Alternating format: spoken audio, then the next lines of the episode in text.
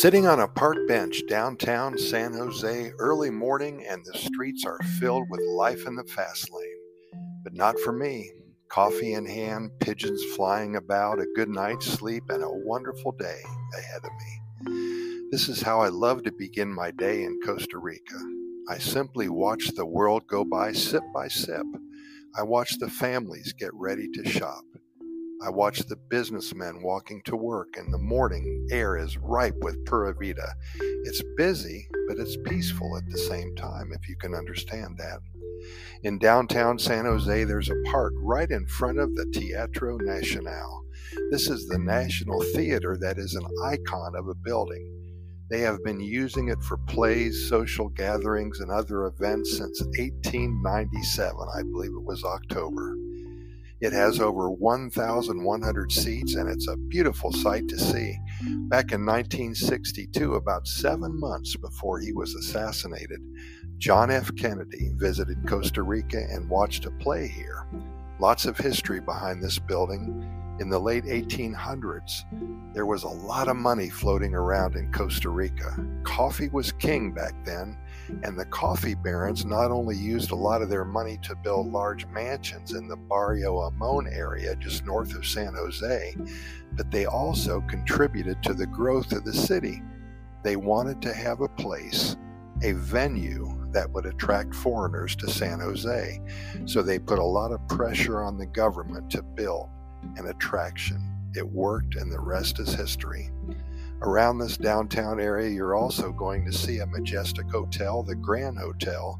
Google this and learn all about its history. There's many museums in this area as well. The Mercado Central, which is the central market, it was finished in the 1880s and is still thriving today. It's a city block long and a city block wide and houses at least 10 sodas with lots of good food, lots of small shops which sell everything from spices to fresh fish, from coffee to belts, from shoes to jewelry, from meat, cheese, and veggies to hats, shirts, and touristy items. It's a sight to see. There's lots of things to do in San Jose, uh, San Jose, and don't cross this off your list if you're visiting Costa Rica. It's a great place to start your trip. Sure, you want to get to the beaches and the national parks and the volcanoes. I get that.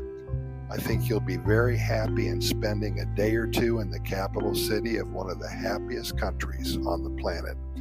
You'll find me on the bench, sipping my coffee, watching the pigeons. Stop by and say hello.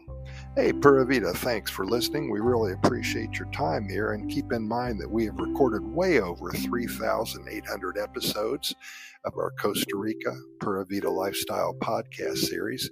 We'd also like you to take a look at our website at Costa Rica Good News Report.com.